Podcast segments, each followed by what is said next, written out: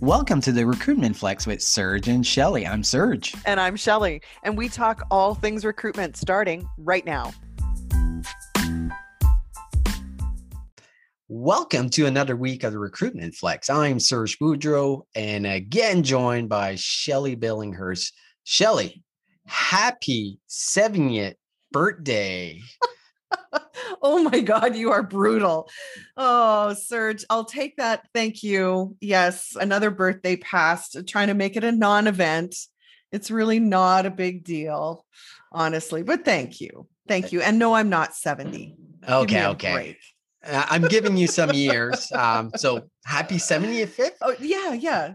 Sure, What's Serge. the best birthday present you've ever received? Oh man, do you know that's an easy call? I had four of my closest girlfriends take me to Seattle to go shopping. The Nordstrom's anniversary sale is it's you got to go. It's one of those things you just got to go for once. That's um, funny. I've been. What have you?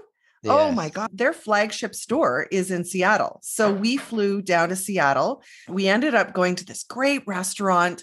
And then we went across the street to this bar that had this special recipe of five different types of rum in one drink. We each had one drink, and I don't even remember how we got home. Like, honest to God, we were just, and so it, it's definitely my best birthday ever. When was that? That was a few years ago. That was for my big 5 0 when I turned my big 5 0. That 25 was... years ago. That's a long time. Enough already. God, you just never quit with that. I do. Shelley, what Jesus, topics so do we bad. have today? What are we going to talk about? Oh, I think what everybody's talking about in the talent acquisition industry today is the um, initial public offering for ZipRecruiter. We're going to touch on that. Then we're going to touch on the staffing industry and the agency business and uh, taking a look at that. There's some really recent studies and reports, kind of rankings and that sort of thing.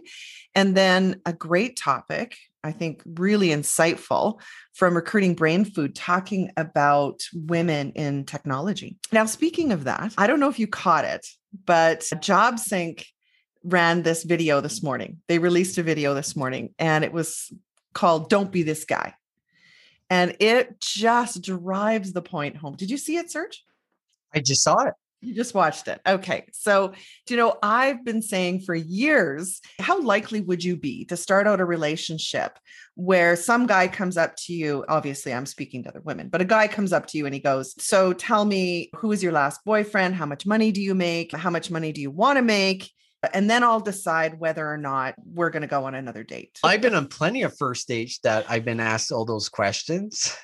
Oh, oh, really? And how well, long did that relationship last? It, it didn't, obviously, because my wife didn't. And it's been a long time since I've been in the dating circle. It's very good. Yeah, it was very well done. Don't be this guy. Yeah. like this guy comes up to a girl, obviously, like in a coffee shop or a pub or something. And he's, Can I get your number? No, how about a reference? No, how, better. Can I get your last boyfriend's phone number so I can do a reference check? and she just, I don't think she says a word. She just gets up and walks away. But the point really is that's really what we're doing to candidates. It is like we're asking them to give us all this information just to apply for a job. No, candidates are not going to do that. The ones who will do it are the ones who have nothing else to do. and they're willing to endure this grilling of give me all your information and then I'll decide, which quite honestly, 90% of the time, you're never going to hear back from them. Right? Like, how many times would you do that in your personal life? Give somebody all this personal information and then you never hear from them.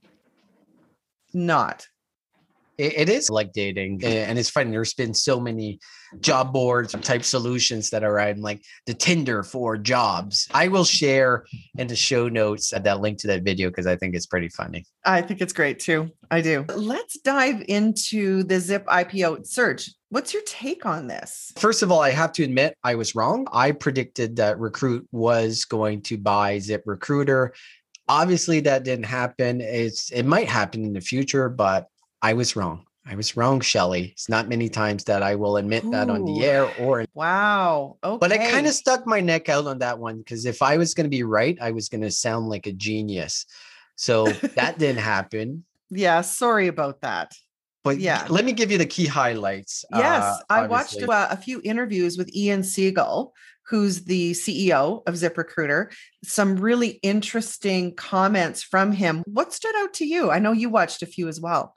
Yeah, the most interesting quote or comment that he said is We have created the smartest algorithm that's ever been built.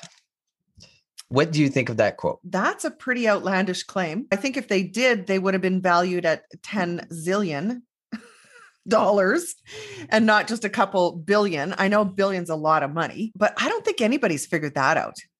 I really don't. Like, I think that is a very bold statement. It, it might be a bold statement, but it might be an accurate statement. Because if you think about how many data points that they've had since they've been in business in 2010, they have the data to create a really compelling algorithm. It might be exactly the same situation that everything else is so bad that they've created the best, but it doesn't really mean anything. Hence the reason that's that a really good point. It's not valued yeah. at 10 zillion. Yeah, because everything else sucks so bad. Yeah, it totally be the case. Okay. Well, so Good what ended up they were hoping for around 3 billion valuation they ended up being at 2.4 billion it's a new way to go to ipo where basically it's a direct listing we've seen quite a bit of companies do that in the last couple of years spotify was one that took exactly that approach mm-hmm. Are, are, you surprised by the valuation? The closest to it is Glassdoor, which was sold to Recruit a little bit more than three years, and they were valued at 1.5 billion. So is ZipRecruiter's worth almost double what Glassdoor was? Yes. Yeah, that's an easy call. I was surprised at how far Glassdoor got, mostly because, again, I think they throw barriers down it's a give and get site, and it always has been. And how many times, if you just wanted some quick information and you wanted to go to Glassdoor because you heard about this company and I would just like some intel on them, how many times are you going to go when, you know, like you're two steps in and they're like, whoa, wait a minute, you've got to give us all your information and then we'll let you see this? It was a turnoff. I felt it was a turnoff like years ago. So I was really surprised at what Glassdoor was valued at for sure. Mm-hmm. Not so surprised with ZipRecruiter because of their timing. You and I both know there is a tsunami coming of people changing jobs. And if you have a good experience, where will you continue to go back? From hmm. the candidate's perspective, but also from the employer's perspective. So, this, it did not surprise me at all. Their timing on this and how quickly they did it, that was surprising. There was talk that it would take until September and they hit the street yesterday. That was intentional. And and I did hear an interview with Ian Siegel where he definitely validated this was their intention and he talked a lot about how much activity is coming. He even used that term, the tsunami of people changing jobs. And so, with that in mind, I'm not surprised. Yeah, what do you think is their next play? Because if you look at all the markets they're in, is their goal is to compete directly with Indeed? Do they have other priorities that you think they're going to be focusing on? Do you know he was asked that question in, in the interview that I watched? What are you going to do with all this money? Like honestly, now the bank account is full. What do you do next? Is there expansion? And he just said he is going to continue to build a service that will simplify recruiting, which okay, he reiterated that they're not a job board.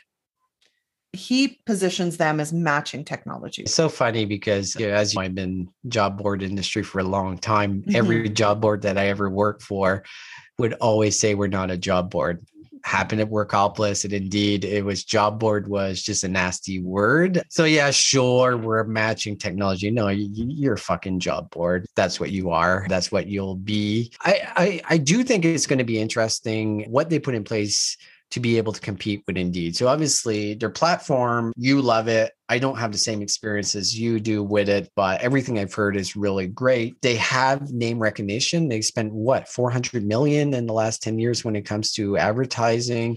So the name recognition is out there to people in the industry. Yeah. And sometimes being in the industry, we overthink how much people are familiar with Indeed or ZipRecruiter. A lot of job seekers don't know these brands until they start looking for a job.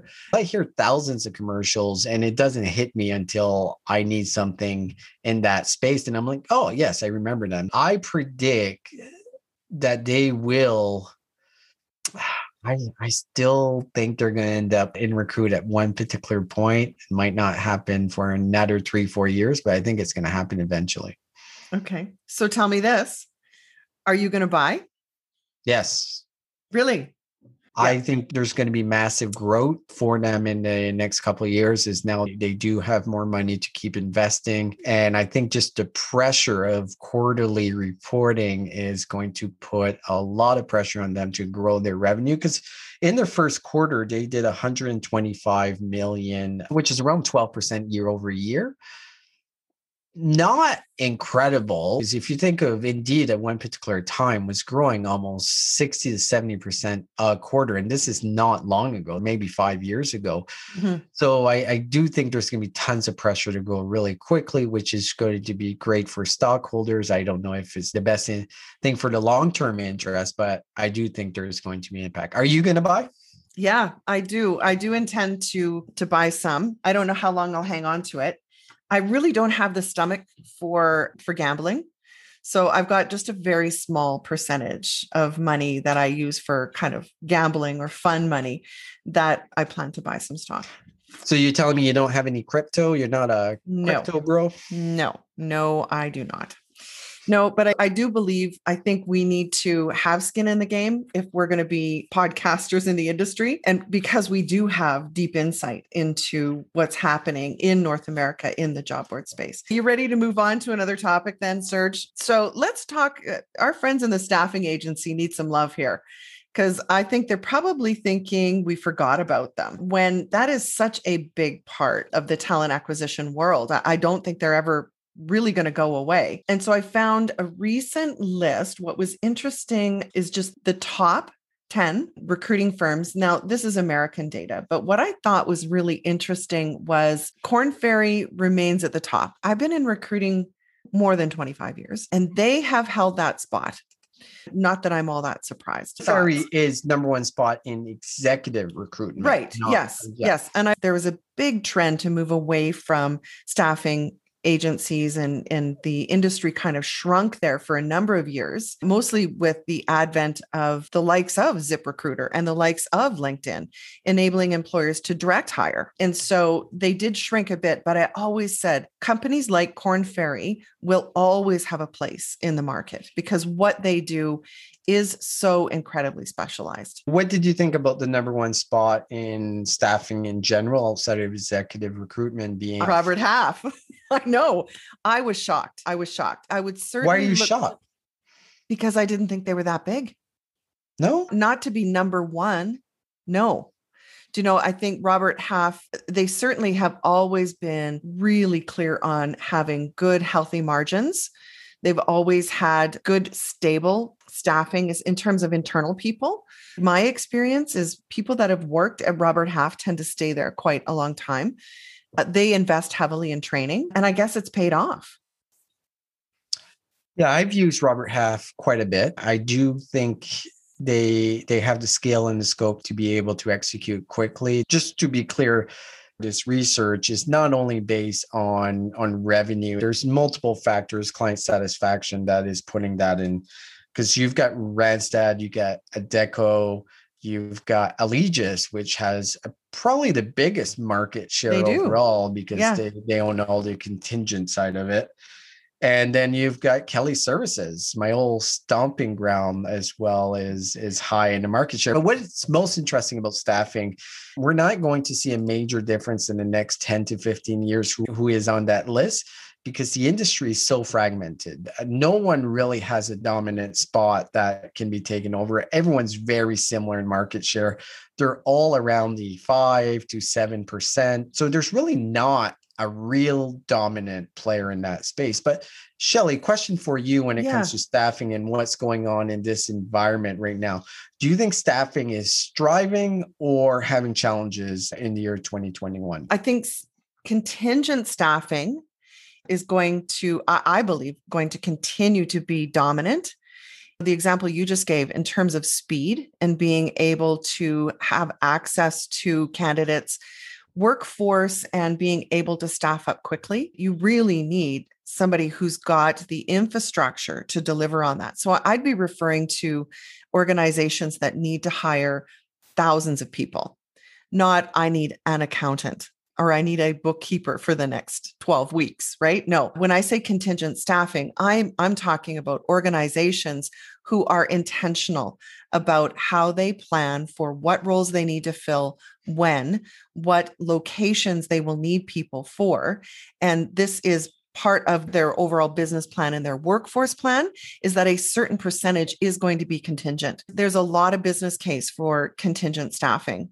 it, mostly for just the cost if you were to try and staff up thousands of people and staff down thousands of people. So I, I do believe that will continue to be strong with the likes of Adecco. Do you know what I found really interesting though when I read these reports was who was missing from the list? I didn't see manpower anywhere. Hmm, that's right.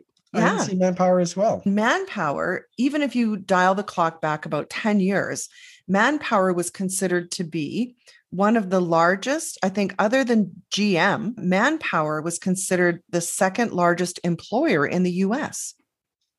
And now they're not, they didn't even show up on either of these lists. So, eh, question for you if you look at staffing, I think it's going to be extremely busy in 2021. I think it's already busy because a lot of corporate recruitment departments got shrunk down last year and a lot of them are trying to hire recruiters right now and they just can't. Even if they do, the volume is too high for the internal recruitment team to be able to handle it all. So a lot of it is going externally to try to get new flows of candidates. Basically, we're throwing shit at the wall and hoping that something sticks. Mm-hmm. So I think perm on the staffing side is, is really busy as well we talk a lot about the big players. There's tons of small mom and pop or smaller recruitment firms. How do these smaller recruitment firms how do they survive right now going against these big players? Exactly. When you look at the, the just the sheer power of a company like an Aerotek or TEKsystems and even Randstad. I look in, in our local market here in Canada and you look at these three firms, how can a mom and Pa even compete? Or even the small local only players, how can they compete? I think it comes down to what we saw happening during COVID was this big push to buy local. Yeah. I think if they can promote themselves as do business local, and that will be Mon are going to service the small to medium size organizations versus the Robert Half and Aerotek and TEKsystems and Randstad. They're I believe their alignment is with the enterprise organization. So I think there's certainly enough pizza out there for everybody to go home full. yeah, I, I, think the mom and pop, the smaller um, shops can really do well. And this is where the ones that really will do well will have a very strong personal brand. I, I think the perfect example is Kim Wilkinson here in, in Calgary, who has a massive brand and she's killing it because people trust her. They probably don't even know the name of her company, but she's built such a yes. strong brand that she'll get the business. And so, if you are a smaller firm, this is where you need to build your reputation, your your personal brand, so people go directly to you. Because I do when I'm looking at external recruitment firms, that most of the people I'm using have uh, trust in the market. They've created that brand. I know they're going to be able to execute for me. So yeah. that's one piece of advice. You got to be all over recruiter TikTok, which I've been spending a lot of time in the career section and the recruiter section of TikTok. And I find it fascinating. Some are doing a really good job on that end. Yeah. Some are pretty lame though. Like honest to God, they're really lame. Like, yes. It's it's cringy. It's cringy. Well, the thing is, yeah, yeah, but I don't care. Like in reality, I rather see someone trying to create something because it, it is scary. You put in perspective, you're putting yourself out. We're not all creative. The first piece of content that we put out is usually not great, and you get better and better at it. So I rather see something than perfection right now. Uh, okay. And I think that's what we're scared of is what are people going to think about me? Who gives a fuck? put it out there and people will either react positively or negatively but either way they'll know your name they'll know who you are right. i'm shocked that uh, it's like you're turning over a new leaf or something here serge. What why are you nice all of a sudden? Why am i nice? Why yeah like not- cutting somebody some slack for sending out cringy tiktok videos. I thought Shelley, for sure you'd be the most critical. No i'm not critical at all. you are no so. i'm just critical to you. Thank you. That's the only person i'm, I'm your punching to. bag you're my punching bag for sure. All my energy goes to you. Uh, then, so for the rest of the world, I'm the nicest guy in the world. oh, believe it. Believe it. You. Let's talk about another subject. I spent a lot of time in the tech space. Hiring software developers is something that I'm very passionate and know a fair amount about. And so when I was reading the recruiting Brainfood, so shout out to Hung Lee. If you are not subscribing to the recruiting Brainfood, you, you have gotta. to do it now. The articles every week, and it's really tough to get through all the articles, but I'll usually pick a couple every week that I mm-hmm. find really intriguing, and I'll spend 20, 30 minutes reading the article and really understanding it. And one that I saw that I found interesting was an article of how hard it is to hire female software engineers in Europe. So obviously, most of our audience is not in Europe, but I think a lot of it applies to Canada and the US. Yeah. So this was done by Yulia Kuzmin with collaboration with the recruiting Brainfood. So it was focused in Europe, but the data I think relates to North America uh, mm-hmm. as well. So they took a deep dive into candidate profiles collected from 50 open sources online. So plenty of data. Mm-hmm. What they found, which was interesting, is how many actual female software engineers are in different countries in Europe. So, UK led the way with 28,000 female software engineers. Spain had 12,000. France had 12,000 as well. London, 9,000 if we go into the cities, Paris, mm-hmm. 4,000, and Madrid, 4,000. What that data tells us is there's not a lot of female software engineers and i see that firsthand. A big part of what i've been trying to do for the last couple of years is hire more female so- software engineers. The percentage of ad- actual applications mm-hmm. is almost 100 to 1 for every 100 males right? we'll get one female. It's wow hmm. why do you think that is why do you think there's less females attracted to being software engineer which is a good paying job so, a couple of things on this particular research. These were True. senior female software engineers or software developers. Good. So, one of the things I've always done, whether it's software engineers or any type of engineering family, is you need to look backwards in time and see what the graduation rates were. We've been hearing for years that 50% of the engineering classes are filled with women and so, where are they six years after graduating? Where are they 10 years after graduating? And so, I, believe we need to recognize that a certain percentage of them are in motherhood. They may have chosen to step back. And so, that puts you at a bit of a competitive disadvantage if you've taken a few years off. That is one indication. The other thing that I see is how the job ads are written. I think they are written by men, for men, and you're surrounded by men. And so for women, if unless there is any indication that it's female friendly and parenting friendly, how likely are they going to be to apply? Is there less propensity for them to change jobs as well than males? I don't think so. I think top talent will always choose where they want to go. Okay. And I reflect also back on an episode of Recruiting Brainfood Live where they went deep. They did the point of view interviews and they intentionally ensured that it was all senior software development. And they did talk about the fact that I they want the flexibility of offering remote work check relocating like where are where would they relocate to and where is there any sort of indication that they're a female friendly environment Yeah. So as part of that, they actually gave out tips as far as the key things you should be doing when it comes to recruiting female software engineers. And, mm-hmm. and honestly, it's not that different than hiring anyone, but I, I think there's a couple key things. If you can offer remote work, there's a benefits to males and females. I don't have any data to this, but I think there is more interest from females to work from home than there is from males. Offering remote work definitely is one of the things that is listed as a key point for for mm-hmm. female software engineers but i think for any software engineers because if you're asking a software engineer to come into an office right now you're screwed you're going to have a really tough time hiring one the other element is if you can't offer remote are you actively selling relocation and i think Mm. Recruiters, again, I'm generalizing, so I might get shot for this, but I think recruiters try to sell relocation to males more than females. I don't know why that is. So I think selling relocation is easy if you have a really strong employer brand. Yeah. So would you move uh, if you were a software developer, would you move from New York to um, Cincinnati? Would you move from uh, Calgary to Toronto. For that brand, you would move. Now, if you're not that brand or like a very strong employer brand where people will move, I know here in Canada, Canadians will rarely relocate for work. Now, that is not so in Europe.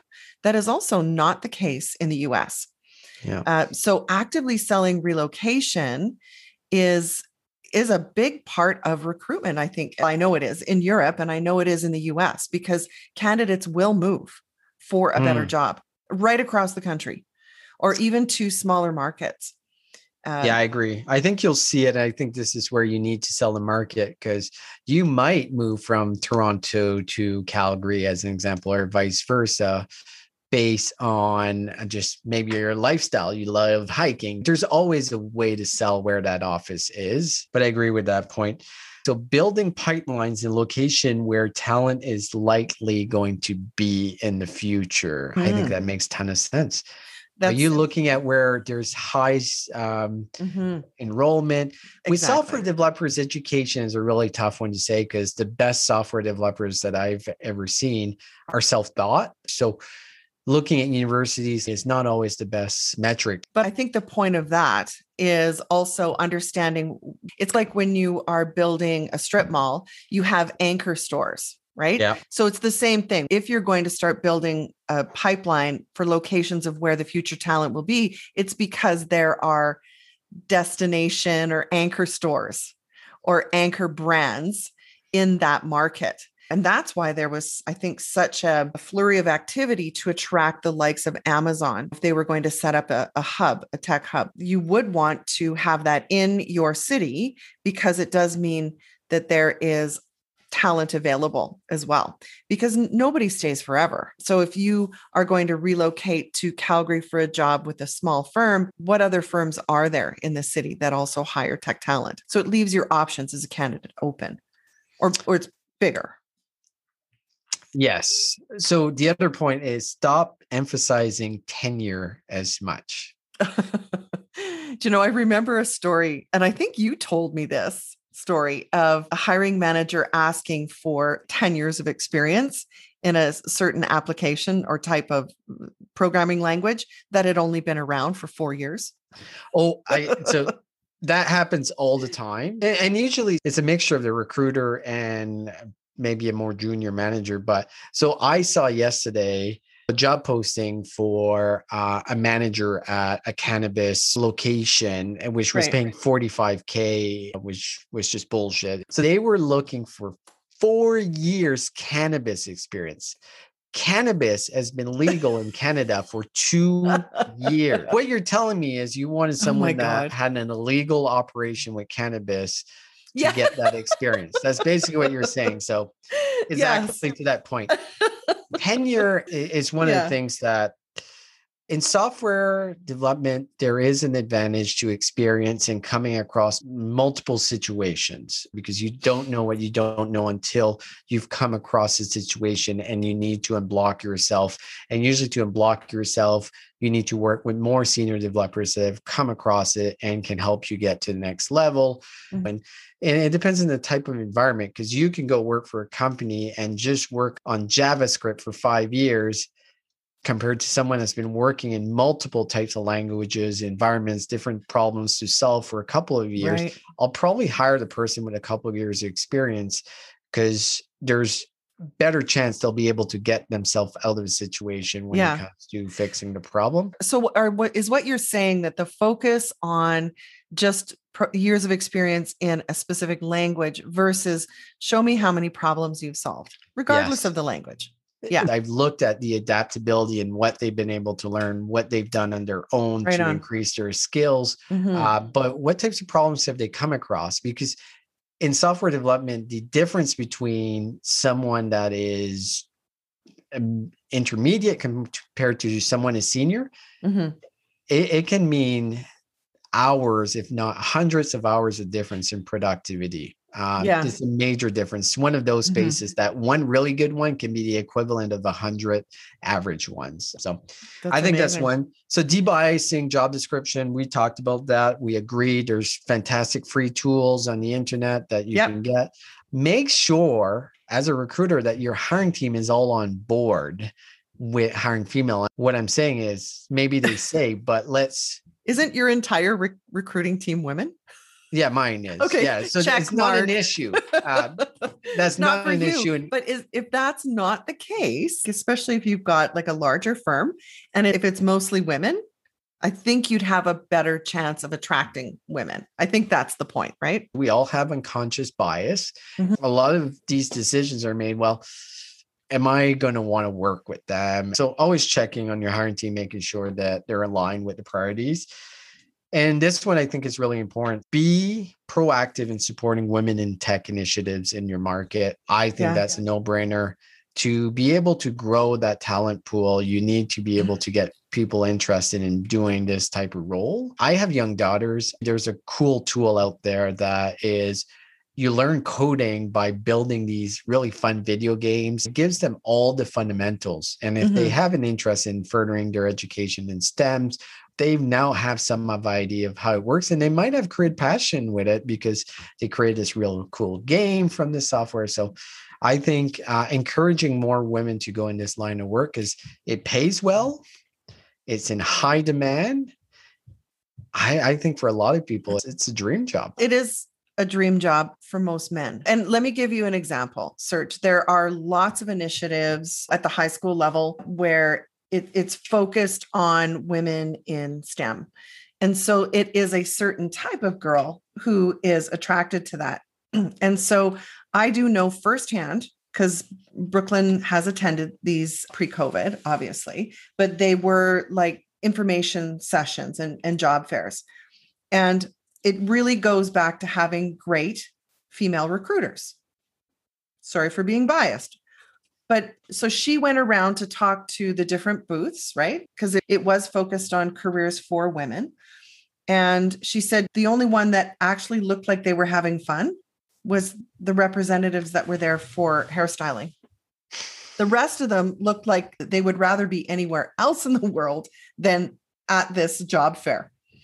So they didn't send recruiters who are enthusiastic about a career and and can sell why you'd want to consider this career so the yeah. failure of that program and the failure was putting the wrong people or just putting someone who is just so poorly suited to be public facing in any way you send your recruiting team for a reason versus sending someone who honestly sat there looking, please don't talk to me. Please don't talk to me. Don't anybody come over here and talk to me. And that was the impression that a lot of these young girls left with. Yeah. Interesting. I think these roles are going to be critical moving forward. And it'll be interesting to see how the dynamics of how many females get into STEMs. Because if you look at the rate of education going to university, is mm-hmm. so much higher than females than males. And a lot of it is can be in computer science. There's a lot of jobs. I think there's a specific skill set, and we need to encourage it more. What else is new with you, Shelley? What's going on? Let me see. What is going on in my world is just this ongoing saga of trying to get anyone to come and help with uh, home improvement. It's just crazy. I tell you. Wait, like lumber is up 400% year over year. Do not spend money on renovations I... now. Just wait. That's my yes, advice. Okay. Well, thank you. That's you. My thank mansplaining you. to you on that. Wait. that was a definite mansplain. So yes. that's about it for me. Serge, you got anything cool coming up? I've always got some cool things. So I don't know if I've told anyone on this show, but I have my own business. And I won't talk about it on the show too much, but I do want to call out the name and I want to know from the listeners what they feel about it. Okay. And I won't roll. tell you what exactly what I do, but it's in the talent acquisition space. It's called Seeds and Trees Talent Studio. Let me know I if you like it. the name or if you don't. So, Shelley, always really a pleasure. Like Great seeing you again. And thank you for all the listeners. Have a fantastic weekend and week. Okay. Thank you. Take care.